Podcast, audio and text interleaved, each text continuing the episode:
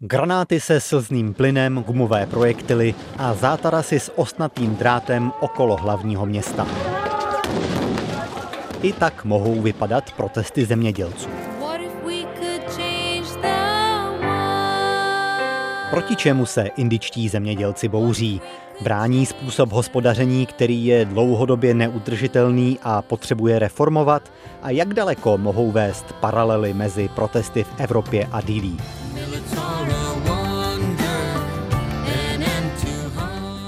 Jakou roli v tom všem hraje proso? Na to všechno se podíváme v dnešním dílu pořadu za obzorem, ve kterém se pravidelně vydáváme do méně sledovaných, ale neméně zajímavých končin světa. U poslechu vás vítá Ondřej Himer.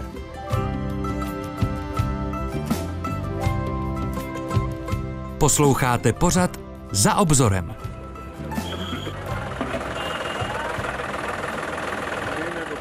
13. února letošního roku zemědělci z indických států Punjab a Haryana nastartovali traktory a vyrazili směrem na hlavní město. Centrální vláda v Dili se ale na jejich protesty dobře připravila. Měla k tomu svoje důvody. V letech 2020 a 2021 se zemědělci na víc než rok usadili na okrajích hlavního města a jeho ulice mnohokrát zablokovali. Teď narazili na zátarasy z betonu a ostnatého drátu už stovky kilometrů od hranic Dilí. A narazili tam také na pozuby ozbrojenou policii. Podívejte se na to, co nám dělá vláda. Střílejí na nás granáty se slzným plynem. Je jim jedno, že zasáhnou staré lidi nebo děti. Hodně lidí má poraněné oči, zlomené nohy nebo dostali zásah do hlavy. Stěžovala si jedna z protestujících, Harinder Kaur, na krutost, se kterou proti ním policie zasáhla. V prvních dvou týdnech protestů zemřel nejméně jeden člověk a zraněných jsou stovky. Někteří lidé přišli o oko, jiným poškodil zrak slzný plyn. Schazují na nás slzný plyn z dronů, tak jsme si z domova přinesli draky a snažíme se je zamotat do šňůry. Už se nám jich několik podařilo sundat. Řekl reportérům mladý muž. Je třeba říct, že souboje, při kterých se člověk snaží svou šňůrou odříznout draky protivníků a ovládnout tím nebe, jsou oblíbenou zábavou kluků na indickém venkově a svoje draky umějí ovládat opravdu bravurně. Navzdory téhle vynalézavosti se ale zemědělcům zatím nepodařilo prorazit blokádu a dostat se do hlavního města. Přivezli si sebou ale stany a zásoby potravin a alespoň prozatím jsou odhodlaní vytrvat. Jejich hlavním požadavkem zůstává zakotvení stávajících výkupních cen určených komodit v zákoně, tak aby v nejisté době získali více jistoty. Vláda by ale naopak raději zemědělství liberalizovala a podobným krokům se brání. Once lost, now found, nourishing body and soul. A teď už ve studiu vítám indologa Jiřího Krejčíka z Filozofického ústavu Akademie věd. Ahoj. Ahoj Ondřej. Takže jak už bylo řečeno, hlavním požadavkem farmářů jsou minimální výkupní ceny pro jejich plodiny, pro asi 23 různých plodin. Co to ale znamená v praxi? Jak tady, ten, jak tady ty výkupní ceny fungují? Vláda má sestavený seznam nějakých základních zemědělských komodit, které by měly být vykupovány vládou, většinou teda vládou jednotlivých indických států, za nějakou stanovenou cenu. Eh, ta cena to je otázka, jak vlastně by měla být vysoká. V roce 2006 eh, zasedla takzvaná Svámináthanova komise, která řekla nebo doporučila, že ta cena by měla být o 50% vyšší než všechny náklady na vypěstování té plodiny. No ale vlastně od té doby, to už máme 18 let, žádná vláda tady tohle doporučení neimplementovala, no a farmáři se teda celkem logicky bouří za to, aby byly buď, dopo, buď zavedena ta doporučení s vámi Nathanovy komise, anebo aby se ty základní minimální výkupní ceny nějakým způsobem ukotvily v zákoně, což se doteď nestalo. Takže v Indii to funguje tak, že eh, zkrátka farmáři mají jistotu, že stát od nich eh, za nějakou cenu vykoupí ty základní komodity, které oni vypěstují, skrz nějaký mm, státní podnik. Jo, je to vlastně systém nějakých státem certifikovaných tržnic, na kterých se vlastně ty plodiny dají prodávat za ty minimální výkupní ceny. Pokud farmáři teda chtějí, pokud eh, jim to vyhovuje. Tam je právě zajímavé to, že ten systém eh, toho vykupování těch plodin v největší míře funguje právě v severní Indii, odkud teda pocházejí ty zemědělci, kteří momentálně protestují. To jsem se právě chtěl zeptat, proč tam vidíme v těch, eh, na těch záběrech takové ty sikské, většinou starší muže s šedými vousy a sturbany, takže to není úplně proto, že by to měli do DD nejblíž, ale protože tam ten systém je eh, nejzavedenější nebo nejpropracovanější, řekněme. Je to přesně tak. Zároveň těch strategicky důležitých plodin je víc než 20, tuším, že 23 nebo nějaké takové to číslo. Ale vlastně eh, oni se za ty minimální státem garantované výkupní ceny ve větší míře vykupují jenom rýže, pšenice, eh, částečně taky cukrová třtiná bavlna, pokud se nepletu, ale jde hlavně teda o tu rýži a pšenici. No a právě farmáři v Panžábu a v Hariáně vlastně nejlíp využili tady ten systém uh, už někdy v 60. letech, kdy vlastně Indie se začala, nebo tyhle regiony se na pěstování rýže a pšenice začaly orientovat, takže oni tam začali pěstovat ve větší a větší míře a prodávají to právě ve velké míře států za ty garantované ceny. Ono já bych ještě připomněl, že to je právě u toho zemědělství dost důležité, že vlastně zemědělství z principu věci eh, hrozně špatně reaguje na rychlé výkyvy trhu, protože vlastně hmm. zemědělská sezóna vám trvá třeba půl roku, že jo, půl roku než zasejete než, a než to prodáte. Eh, takže vlastně ty eh, státem garantované ceny, případně nějaké různé dotace a kompenzace pomáhají vyrovnávat ty výkyvy toho trhu. A to je vlastně důvod, proč farmáři víceméně po celém světě lobují a horují za nejrůznější formu podpory od státu že chtějí zkrátka nějakou jistotu. Taky bychom měli připomenout, že v indické hlavní město Dili už zažilo velké protesty farmářů a velké blokády nespokojených zemědělců už v roce 2020 a 2021. Tehdy to trvalo víc než rok. Jak to souvisí s těmi aktuálními protesty, které teď vypukly? Vlastně před těmi třemi, čtyřmi lety vláda Indické lidové strany vyhlásila, že zavede tři zemědělské reformy, které teda mimo jiné eh, měly právě liberalizovat ten seznam těch strategických plodin, oni měli vlastně proškrtat nebo zrušit a omezit práva vlády eh, ty ceny těchto potravin a komodit regulovat. To, byl jeden důležit, to byla jedna důležitá věc. Další mělo být právě zrušení těch, těch státem eh, certifikovaných a zřizovaných tržnic, takže vlastně by se to zemědělství liberalizovalo.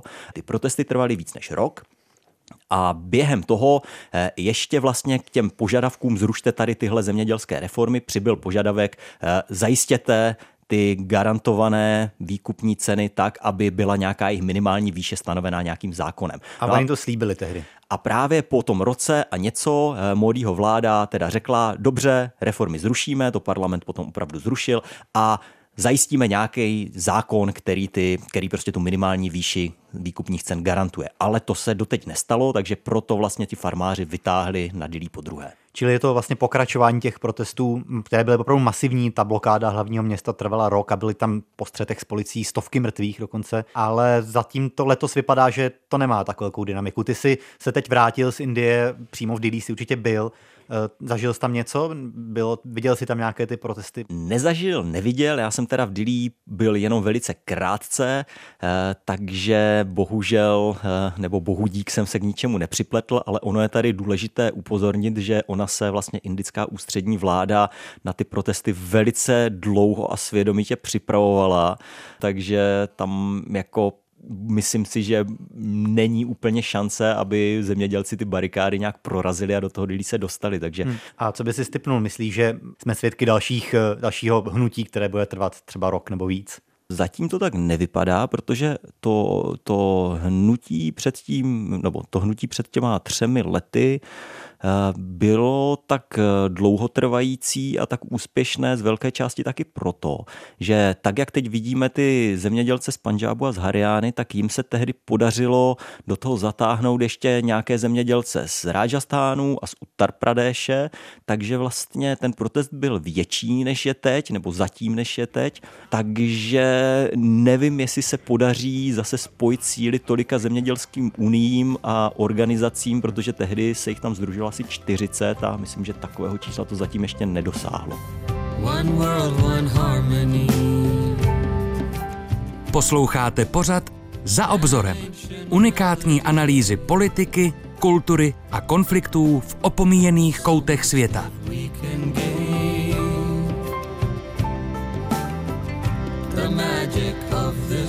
Pojďme se teď podívat obecně na, tom, eh, na to, v jakém stavu je indické zemědělství, protože je asi dobré říct, že když se bavíme o indických eh, zemědělcích, tak eh, oni představují opravdu výrazný sektor ekonomiky a v zemědělství stále pracuje obrovské procento Indů, že to není jako u nás, že by to byly 2-3% podílu na zaměstnanosti a na HDP, ale že to zemědělství je pro Indii opravdu stále velmi klíčový sektor. Tak eh, jaké jsou ty parametry, o jak vlastně velké části indické ekonomiky se bavíme? No bavíme se zhruba o šestině indického HDP, ale zároveň je důležité zmínit, že v zemědělství pořád pracuje skoro polovina indické populace nebo indické pracovní síly. Takže vlastně to je ohromná masa lidí. Zároveň zemědělci jsou pořád bráni jako taková ta jak se říká, sůl země, eh, tak eh, v Indii je to vlastně brané jako, že jsou to vyloženě ty živitelé toho národa. Jo. Vlastně pořád je tady hrozně silná ta romantizace těch zemědělců jako ty, co prostě v potu tváře dobývají ten denní chléb a živí, živí celý stát. Zároveň to indické zemědělství má spoustu vnitřních problémů, ono je hodně neefektivní, abychom to tak řekli, že vlastně indické zemědělství produktivitou hodně zaostává třeba za tím čínským, nemluvě třeba jako o evropských zemích, kde je, to, hmm. kde je ta efektivita ještě někde úplně jinde.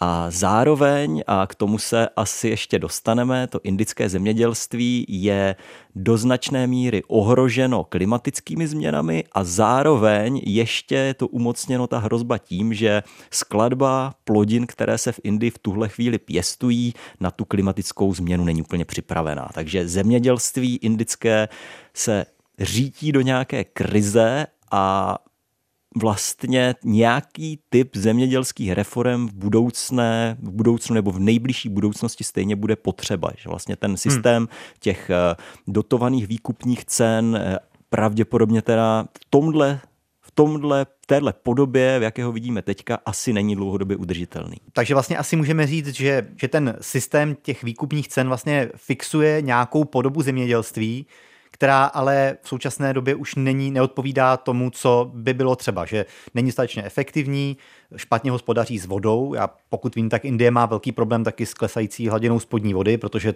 to intenzivní zemědělství, zvlášť ta pšenice a rýže, je na to strašně náročná. Tak to jsou ty hlavní obrysy té e, katastrofy nebo těch problémů, do kterých se indické, indické zemědělství řítí. Ano, ano, takhle veli, velice, velice zjednodušeně. A když vlastně zůstaneme v tom Panžábu a v Hariáně, když se bavíme tady o těch protestujících zemědělství, zemědělcích, tak vlastně ten příběh toho tamního zemědělství je takový, že eh, když Indie v 60. letech se snažila nějak zlepšit potravinovou soběstačnost, tak tehdejší agronomové si spočítali, že nejvýhodněji na kalorie, na kalorický příjem výjde rýže a pšenice, takže zadotovali, zado, zadotovali pšenici, ale nejen to, oni zadotovali vlastně levnou elektřinu, levná paliva pro zemědělce, aby mohli pohánět čerpadla a lépe zavlažovat a tak dále a tak dále. A nejlépe, nebo nejvíc to využili právě farmáři tady v Panžábu a v Hariáně, tady v těchto těch oblastech. Mm-hmm. No a to vedlo teda k tomu, že oni v podstatě všechny tradiční plodiny, které se tam pěstovaly, nahradili tou rýží a pšenicí. Oni můžou vlastně pěstovat eh, ty plodiny ve dvou sezónách, vlastně přes léto nebo teda přes monzun se pěstuje rýže, přes zimu se pěstuje pšenice. No ale problém je ten, že vlastně to klima v tom Panžábu nebo v Hariáně pro tu rýži zejména není až zas tak vhodné, takže právě se zavlažovat musí čím dál tím víc a víc a přesně dochází k tomu, že se odčerpávají ty spodní vody, ta hladina klesá, hmm. zároveň vlastně tím, že zemědělci dostávají ty dotace na ten pohon těch čerpadel, tak nejsou úplně motivovaní k tomu, aby s tou vodou začali nějak hospodařit, hmm. takže vlastně tenhle systém prostě roztáčí ty své kolesa do nějaké neudržitelné podoby a nějak se to pravděpodobně stejně v budoucnu muset, bude muset změnit. Já bych tady možná viděl maličkou paralelu s tím, co se teď děje v Evropě, kde zemědělci protestují proti nějaké snaze evropské zemědělské politiky nutit je do nějakého hospodaření, které bude ekologičtější nebo ohleduplnější, kde se bude používat menší množství pesticidů a další chemie. A to je změna, která asi nějakým způsobem bude nutná, i v rámci přípravy na nějakou klimatickou změnu, tak oni také v té Indii vlastně protestují za zachování nějakého statutu quo, který ale se ukazuje, že dlouhodobě stejně se bude muset změnit a nebude udržitelný. Jo, jo.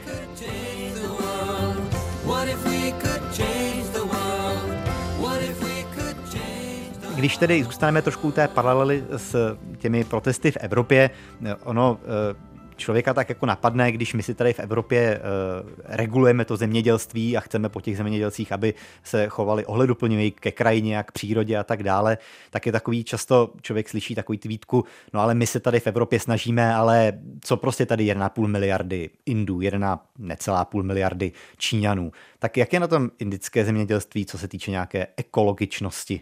No, já bych řekl, že Pesticidy a nejrůznější umělá hnojiva se v Indii používají ve velké míře i nadále.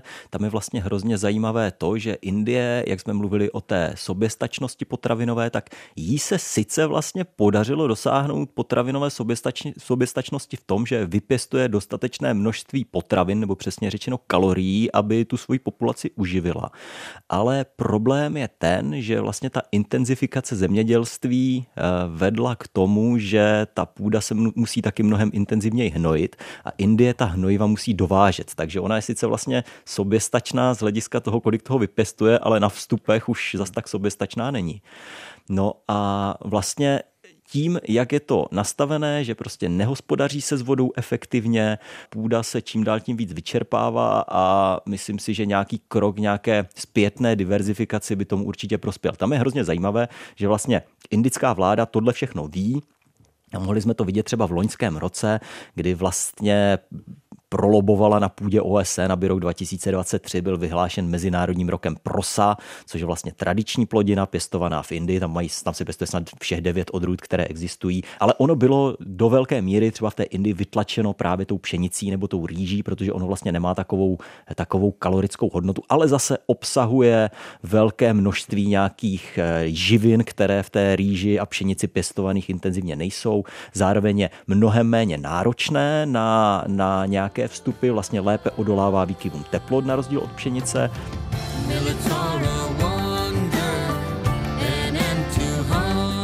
Teď je asi správná chvíle vysvětlit, proč jsem jako hudební doprovod dnešního dílu vybral takovou popravdě trochu unilou píseň.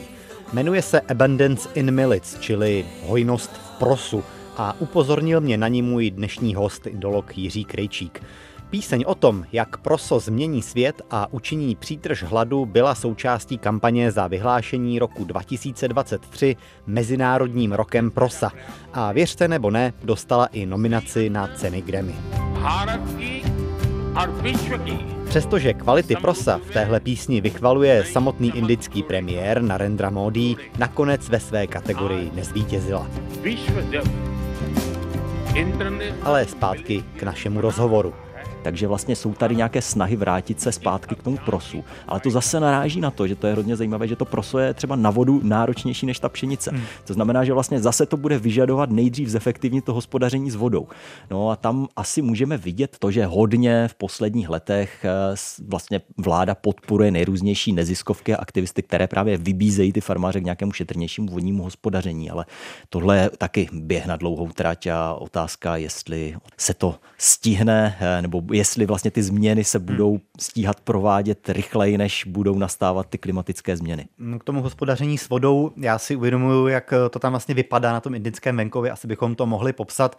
Já si pamatuju, že tam vlastně člověk často vidí studnu, u které jede nějaké čerpadlo, často na nějaký uh, benzínový agregát, který ho pohání, někde možná na elektřinu a vlastně jsou tam vybudované mezi těmi poli takové kanály, do kterých se ta voda pumpuje a skrze ty kanály se ta voda rozlévá do tého pole. Je to vlastně velmi málo efektivní způsob zavlažování, kdy vlastně se plošně tam na to pole nalije voda, že zkrátka je ten systém vlastně stále velmi primitivní a velmi třeba daleko od toho, co vidíme, já nevím, možná třeba v Izraeli, který je naopak takovým lídrem tady to, tež to šetrnějšího zavlažování.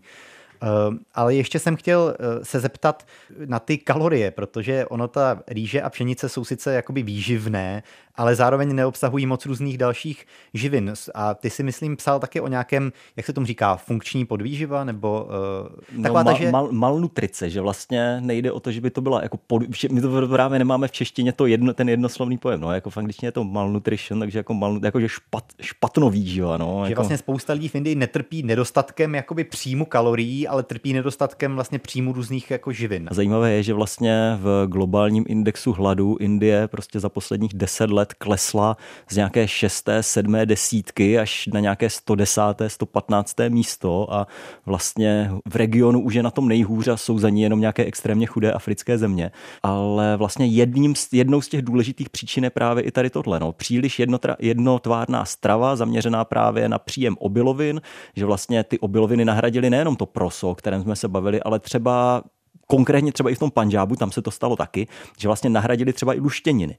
Hmm. Takže vlastně jasně, prostě zrní má vyšší energetickou hodnotu než čočka, ale vlastně ochudíte se o příjem nějakých živin, které jsou v té čočce a tím pádem vám to potom chybí. Asi nemůžeme alespoň krátce a stručně nezmínit teda fakt, že Indie má před volbami, které budou někdy v květnu, pravděpodobně ještě to datum není přesně určené. Tak jak ty současné protesty souvisí s politikou a jak se do toho promítají ty, ty, ty blížící se volby, jak se k tomu staví vláda, opozice? No tam je zajímavé, že vlastně zatím mi nepřijde, že by to bylo až zas tak zásadní téma, možná se to ještě, možná se to ještě rozjede. Samozřejmě jako opozice se teda přihlásila k protestům, protože když je to proti vládě, tak se to samozřejmě hodí, ale myslím si, že jako dokud se ty protesty nerozšíří mezi, ne, nerozšíří do víc regionů nebo nezačnou na nich participovat eh, zemědělci z víc regionů, hmm. tak si myslím, že to vlastně nebude až zas tak důležité téma, protože dokud tam právě participují jenom ti síkhové, ještě ty, jak říkal, ty starší, vousatější síkhové, což naznačuje vlastně, že tohle jsou spíš ty zemědělci, kteří ty plodiny spíš překupují, než by je sami pěstovali. Takže eh, ono je vlastně v současné době pro vládu velice snadné ty protesty nějakým způsobem diskreditovat, dehonestovat a říct přesně tady tohle to vlastně nejsou žádní farmáři, to jsou ve skutečnosti jenom nějací podnikatelé. Nebo nějací velcí majitelé půdy, kteří tam reálně nepracují na těch polích, ale pronajímají to nějakým menším zemědělcům. Přesně tak, což je do značné míry taky pravda, že vlastně to jsme ještě nezmínili, že eh, více než 80% indických zemědělců hospodaří na pozemku menším než jeden hektar. Jo, hmm. Takže stokrát 100 metrů políčko, tak co na tom asi tak vypěstujete? To vlastně je další problém, že, jo, že když na tom nic nevypěstujete, o to víc musíte to svoje políčko intenzifikovat. Snažit se to vymačkat co nejvíc. Vymačkat co nejvíc. Já jsem se ještě úplně na závěr chtěl zeptat na věc, kterou vlastně už si eh, nakousl a to je problematika klimatické změny. Jak konkrétně ta klimatická změna dopadá na Indii a tedy pokud bychom to zúžili na indické zemědělce, co je tam největší problém? Jsou to nepravidelné monzuny nebo delší doby sucha nebo v čem je ten hlavní kámen úrazu? V tom, že jednak teda to sucho, které už jsme tady částečně nakousli, které je ještě umocněno tím špatným vodním hospodářstvím, ale řekl bych, že největší problém pro indické zemědělství z hlediska té klimatické změny je zejména teda ta velká proměna těch srážkových vzorců, že stává se prostě, že monzun přijde pozdě, monzun přijde brzo, v létě je příliš horko, v zimě je příliš zima, eh, vlastně to zemědělství přestává být předvídatelné a to, co jsme si nastínili, vlastně ta jednostranná orientace na několik málo vybraných a státem podporovaných plodin na tohle není úplně připravená. To zranitelné. Je to mnohem zranitelnější tím, že vlastně to není dostatečně diverzifikované, tak pokud prostě na jednom území pěstujete jenom jednu plodinu, tak ve chvíli, kdy to počasí nevíde, což se stává čím dál častěji, tak je ohrožena celá úroda. A vlastně jsme to viděli loni a předloni. Že jo? Loni to byla rýže, předloni to byla pšenice. Konkrétně u té pšenice, tam to, tam to bylo krásně vidět, že vlastně v létě, což v Indii teda znamená březen, duben, květen, to není léto jako u nás, eh, během toho zrání té pšenice se příliš oteplilo najednou a velká část té úrody vlastně přišla vniveč. Loni v menší míře jsme to mohli vidět zase z rýží. Eh, tam teda ještě do toho vstupovaly jiné faktory, že vlastně indická vláda potřebovala skrotit potravinou inflaci, takže omezila vývoz a Indie vlastně vyváží nejvíc světové rýže, vyváží asi 40% světového exportu, což jsou teda ohromná čísla. Hmm. Takže vlastně ten problém indického zemědělství není problém jenom Indie, to začíná být problém celého světa.